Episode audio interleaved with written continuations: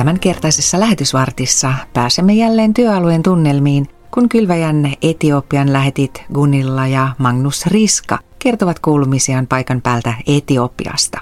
Minä olen ohjelman toimittaja Elina Tuoista Kokko.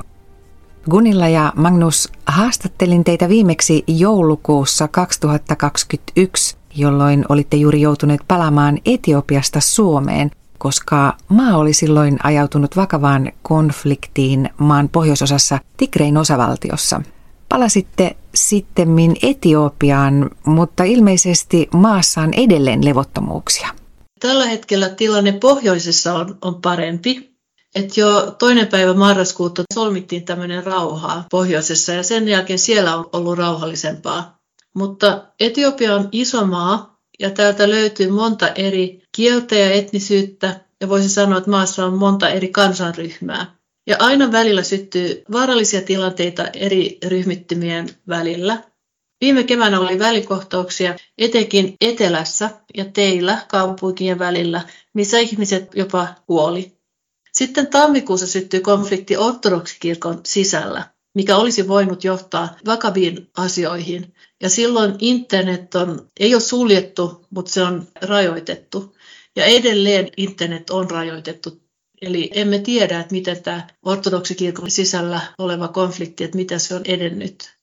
Me ollaan kotoutu täällä kaksi ja puoli vuotta, että tähän asti ei ole koskaan ollut sellainen tunne, että, että joku on pysäyttänyt meitä ja on ollut syntynyt siitä niin kuin vaarallinen tilanne, että, että siinä mielessä on mennyt hyvin. Ja ja Gynillallahan on ollut tällainen hyvä tapa, että aina kun me lähdetään kaupungin välillä niin ajamaan autoa, niin hän lähettää meidän rukousystäville WhatsApp-viestiä, että me ollaan tiellä sinä ja sinä aikana, että kiitos ja jaksatte rukoilla. Ja se on tuntunut oikein hyvältä ja se on varmasti ollut tarpeellista myös.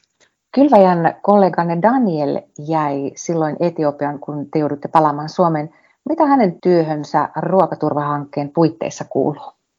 Silloin vuosi sitten hänen matkat sinne etelään keskeytyivät sen tähden just vähän liittyen tähän, mitä mistä Gunilla kertoi, että Tämä on niin iso maa, että täällä tapahtuu melkein viikoittain jotain, mutta siellä oli sitten useampia kertoja, oli tuolla maantiellä eteläänpäin, oli tällaisia vaaratilanteita ja, ja hän joutui sen tähden keskeyttämään matkansa sinne ja, ja tällä hetkellä hän jatkaa työtä täällä Etiopissa kyllä.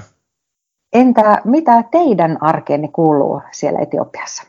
Tota, meidän arkemme on aika erilainen, jos verrattuna siihen, että jos me ollaan Addiksessa tai Havasalla. Et molemmissa paikoissa me asutaan compoundilla, tontilla, missä on monta muitakin ihmisiä, tuttuja ihmisiä ympärillä, mutta Addiksessa on aika paljon eurooppalaisia, kun taas Havasalla Magnus ja minä olemme ainoat eurooppalaiset. Käyn aina aamulenkillä compoundin ulkopuolella ja oikein nautin siitä hetkestä, koska silloin ihan tuntuu siltä, että nyt mä olen Etiopiassa ja ympärillä on etiopialaiset ja ne tervehtii. Ja, siis tämä on erilaista täällä Etiopiassa, että ihmiset puhuu keskenään toistensa kanssa kadulla, mitä Suomessa ei tapahdu. Puhutaan sitä Havasan arjesta, niin siellä meillä on opetuksia ja sitten siellä on ihmiset tulee käymään ja meillä on tämmöinen rukouspiiri aina torstaisin iltaisin amharan kielellä. Kun taas Addiksessa, niin pääkaupungissa Meillä on myös rukouspiiri torstai-iltana, mutta se on norjan kielellä. Ja täällä Addiksessa, me ollaan oltu täällä kolme kuukautta sen takia, että on hoidettu tämä Magnuksen jalka, niin täällä sitten ei ole ollut opetusta sen enempää. Meidän arkeen kuuluu myös niin kuin jatkuvasti kieliopintoja, että varmaan jos me kaksi ja puoli vuotta sitten oltaisiin tajuttu, että me näin vähän puhutaan amharaa, niin tota, kahden vuoden jälkeen, niin ehkä me oltaisiin vähän niin kuin ei nyt ihan masentuneita oltaisi oltu, mutta tota, odotettiin kyllä, että osaisimme paremmin. Siis olemme kyllä panostaneet siihen, mutta se on, se on hankala kieli ja se vaatii oma aikansa. Ja nyt itse asiassa, kun me ollaan oltu tällä Aatiksessa, me ollaan saatu mahdollisuuksia enemmän puhua sitä. Havassalla ehkä jonkun verran puhutaan, mutta täällä ollaan nyt, että kyllä se nyt on saanut tota pikkasen hyppäyksen eteenpäin meidän kieliosaaminen, vai mitä? Tai ainakin ymmärtäminen. niin. Ymmärrämme enemmän nyt kuin aikaisemmin. Ja jotkut, jotka on ollut ehkä täällä kauemmin aikaa, niin ne välttämättä ne puhuu puhuttua kieltä, mutta ei lue eikä kirjoita sitä. Että, siis se on sitten nämä, nämä tota fidelit, eli nämä aakkoset on sitten oma lukunsa, että siellä on 35 kirjainta Ja jokainen kirjain voi vokaalista riippuen olla niin kuin seitsemässä eri versiossa, eli siitä tulee 245 kirjainta. Saa aina katsoa, että mikä kirjain toi oli, että ei, ei ne kyllä ole vie, ihan vielä selkeytymessä. Sinulla Magnus triatlonia harrastavana teräsmieskisojen konkarilla murtui tosiaan nilkka, kun olit lenkillä käydessäsi Israelissa. Miten tämä on vaikuttanut sinuun? Mun piti olla va- vajaa viikko Israelissa. Oli Kaspari-keskuksen 40-vuotisjuhlat ja sitten myös hallituksen kokous. Tämä venyi sitten tämän nilkkavamman takia kolmeksi viikoksi. Olin aamulenkillä ja sitten alkoi sataa siellä ja marraskuun alussa asfaltti muuttui tosi liukkaaksi olin ylittämässä katua, niin silloin lätäkkö, jonka ylitse mä sitten yritin jotenkin hypätä. Sitten kun mä tulin alas, niin mä jollain tavalla liukastuin ihan kummallisesti ja vasen nilkka murtui kolmesta eri kohtaa. Ja tota, mä kattelin netistä myöhemmin, että nilkkavammoista niin kuin 7 prosenttia on näin vakavia, mitä mulla oli, eli kolmesta kohtaa se meni. Ja alussa oli, oli sellaista hyvin paljon liikkumattomuutta, vaan kainalosauvon liikkumista ja pikkuhiljaa rupesin liikkumaan enemmän ja enemmän. Maaliskuun puolessa välin jälkeen niin olen ajatellut jo, että pystyisin tekemään kävelylenkkejä. Että kyllä mulla sellainen lyhyt perusmatkan triatlon kisa, SM-kisat kesällä, niin siihen vielä toivon, että pystyisin osallistumaan. Että Eli silloin, kun, kun tämä onnettomuus tapahtui, 8. marraskuuta, ja Magnus soitti mulle ja sanoi, että Oletko kuullut, mitä on tapahtunut? Silloin hän oli niin kuin, soittanut ystävälle, joka olisi pitänyt soittaa mulle, mutta ei ole ollut ehtinyt. Mä sanoin, että en ole mitään kuulunut. Sitten hän kertoi tästä ja sitten pikkuhiljaa valkini, että, että siitä tulee tämmöinen leikkaus ja viivästys, että ennen kuin hän tulee takaisin Etiopiaan. Ja sitten ihmiset mun ympärille kysyivät, että mitä mieltä mä oon ja mit, millä mielellään. Niin mä sanoin, että ei kun tämä on ihan Jumalan kädessä, että hän varmaan haluaa opettaa meitä jotain. Ja ja mun äitini kysyi, että, että miksi Jeesus salli tämmöistä. Ja mä sanoin, että no hänellä on jotain asiaa mulle. Ja sitten äiti kysyi, että on, onko se niin kuin huono vai hyvä asia. Mä sanoin, että yleensä Jeesuksella on aina hyviä asioita mielessään. Eli alussa mä olin hyvin myönteinen ja ajattelin, että, että kyllä tästä hyvää tulee. Ei mitään hätää. Ja onneksi me ei silloin tiedetty, että miten kauan tämä pitkittyisi sitten kun Magnus vihdoin tuli Israelista Etiopiaan ja me jouduttiin olemaan Addiksessa, niin me ajattelin, että no viikon päästä me päästään sitten Havasalle, mutta ei koskaan päästykään. Ihmiset ovat rukoilleet puolestamme ja se, mikä mua on ihmetyttänyt niin paljon, on sitä, että me ollaan oltu niin kuin hyvällä mielellä.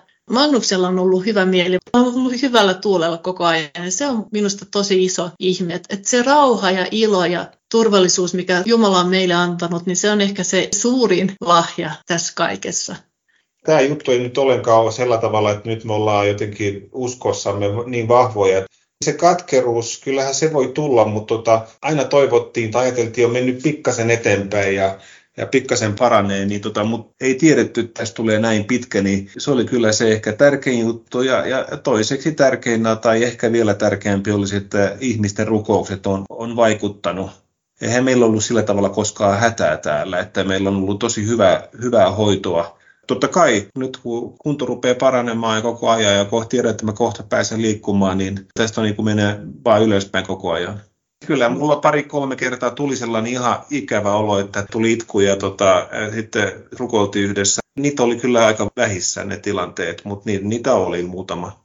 Silloin kun Joo. Magnus lähti Israeliin ja mä jäin yksin sinne compoundille, niin nämä paikalliset ystävämme oli vähän ihmeessä, että että uskallatko olla yksin siinä talossa? Mä sanoin, tietenkin uskallan. Ja, ja sitten kun selvisi, että Magnukselle tuli tämä onnettomuus, niin ne tuli kylään rukoilemaan Magnuksen puolesta.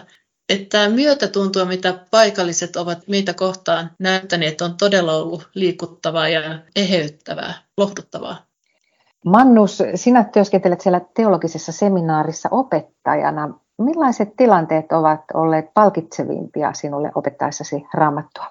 Mä oon siis opettanut vanhaa testamenttia. Mulla on ollut salmiluento, on ollut Jesajan kirjaa ja sitten nyt viimeiseksi tota, on ollut viisi Mooseksen kirjaa eli Pentateukia ja tota, nyt syksynä oli myös raamattu Hebrean alkeiskurssi kyllähän se oli mulle palkitsevaa sekin, että, että sain sen, mikä on mun sydäntä lähellä, koska mä oon huomannut itse, että jos pikkasenkin vähän kaivelee hebreaa enemmän, niin se antaa niin paljon uusia ajatuksia raamatun ymmärtämiseen. Ja tullessani tänne, niin mä oon kuitenkin lähtenyt sille mieleen, että mulla on paljon opittavaa täällä. Ja kyllähän se on mielenkiintoista opettaa näitä evankelistoja siellä ja oli yksi pastorikin mun yhden luokalla ja nyt viimeksi tota Hebrea opetin syksyllä, niin kaksi opettajaakin halusi olla mukana siellä ja kun me ollaan oltu täällä Addeksessa kaksi-kolme kuukautta, niin otin enemmän ehkä aikaa välillä raamatun lukemiseen ja, ja, ja sille rukoukseen. Kyllä mä aina niin on, on, sitä on tehnyt, mutta mä eri tavalla ja tuntui siltä, että, että Jumala välillä puhui mulle tai näytti asioita, mitä mä en aikaisemmin ollut, ollut nähnyt. Mä otan vain yhden esimerkin, mitä ehkä jollekin on ihan selvä asia, mutta kun mä luin ilmestyskirjan alusta tässä muutama viikko sitten, niin Siinä on ilmestyskirjan ensimmäinen luku neljäs jae. Se on kirjoitettu Johannes tervehti Aasian maakunnan seitsemää seurakuntaa. Armoa ja rauhaa teille häneltä, joka on, joka oli ja joka on tuleva, ja niiltä seitsemältä hengeltä, jotka ovat hänen valtaistuimensa edessä. Mitä nämä seitsemät henget, Jumalan seitsemän henkeä on? Niin tota, sitten oli sellainen nootti tällä Jesaja 11, toinen jae, se on messiaaninen profetia ja siinä puhutaan Herran hengestä. Hänen ylleen, siis Jeesuksesta Messiasta, hänen ylleen laskeutuu yksi Herran henki, kaksi viisauden, kolme ymmärryksen henki, neljä taidon henki, viisi voiman henki, kuusi totuuden tuntemisen henki ja seitsemän Herran pelon henki. Siinä on seitsemän henkeä. Ja mahdollisesti just ilmestyskirjan ensimmäisessä luvussa puhutaan näistä seitsemästä hengestä. Tällaisia mielenkiintoisia juttuja on mulle valjennut välillä nytten talven aikana. Entä Gunilla, mitä sinun toimenkuvaasi kuuluu tällä hetkellä siellä Etiopiassa? Mun tehtäviin kuuluu yhteydenpitoa Suomeen, muihin kollegoihin täällä kentällä, mutta myös tämän englanninkielen tukiopetuksen antaminen ja Kyllä minä pidän siitä. Tykkään opettamisesta, saan ottaa raamattua mukaan opetukseen, koska käytän raamattua siinä opetuksessa, koska luemme raamattua englannin kielellä ja amharan kielellä, jotta oppilaat ymmärtäisivät, että mistä puhumme. Kyllä mä nautin siitä ja olen kiitollinen, että saan olla täällä. Sitten tuntuu todella hyvältä, että, että saamme olla mukana täällä Tabor Evangelical Collegein touhuissa, koska se college on todella tärkeä Etelä-Etiopian kirkolle. Se on sellainen tervettä teologiaa, Mekani Jeesus-kirkko on maailman nopeiten kasvava luterilainen kirkko ja siinä on nyt kohta 11 miljoonaa jäsentä. Koulutus ei kerta kaikkiaan pysy perässä, että siinä mielessä Taaborilla on sellainen selkeä tehtävä tuoda tervettä ja, ja raamatullista opetusta ja teologiaa seurakuntiin. Kylväjä, jotta Jumalan valtakunta leviäisi. Näin Kylväjän Etiopian lähetit Magnus ja Gunilla Riska. Kylväjä Areena järjestetään torstaina 16. maaliskuuta kello 8.30-12.30.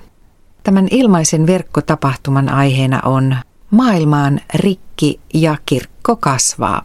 Tapahtumaa pääset seuraamaan kotisivuillamme osoitteessa kylvaja.fi kautta osallistu kautta tapahtumat. Ja nyt lähetysvartin päätteeksi rukoillaan vielä yhdessä Magnus Riskan johdolla. Kiitos siitä Jeesus, että sä oot mukana tässä kaikessa. On monia kysymyksiä, joihin me emme ole saaneet vastausta. Kiitos siitä, että sulla on kaikki valta. Juteltiin aikaisemmin tästä jalasta ja niin poispäin. Kiitos, että olet johdattanut näinkin pitkälle ja on, on parantumassa. Kiitos kaikista esirukoilijoista. Kiitos, että me saadaan jättää omat tehtävämme sun käsiin täällä. Jatkamme rukousta rauhan puolesta Etiopiassa. Kiitos tästä rauhan sopimuksesta. Marraskuussa rukoilemme ortodoksisen kirkon puolesta, että rauha säilyisi, että rakentavat keskustelut saisivat jatkua. Rukoilemme sadetta kuiville alueille. Herra armahda, jätämme nämä tilanteet kärsivät ja nällässä olevat ihmiset sun käsiin. Kiitos siitä, että sä oot mukana kaikessa. Meillä on kysymysmerkkejä, niin kuin mainitsin tuossa, mutta kiitos siitä, että se ei ole tärkeää. Tärkeää on se, että sulla on kaikki valta ja sä tiedät, miten tästä edetä. Ja me jätämme myös kaikki ne kysymykset, joita kuulijoilla on sydämissään. Ehkä ne on puhunut niistä vai tota, niiden sydämissä hiljaa pohtivat niitä. Ja kaikki nämä on sun käsissäsi. Jeesuksen nimessä. Amen.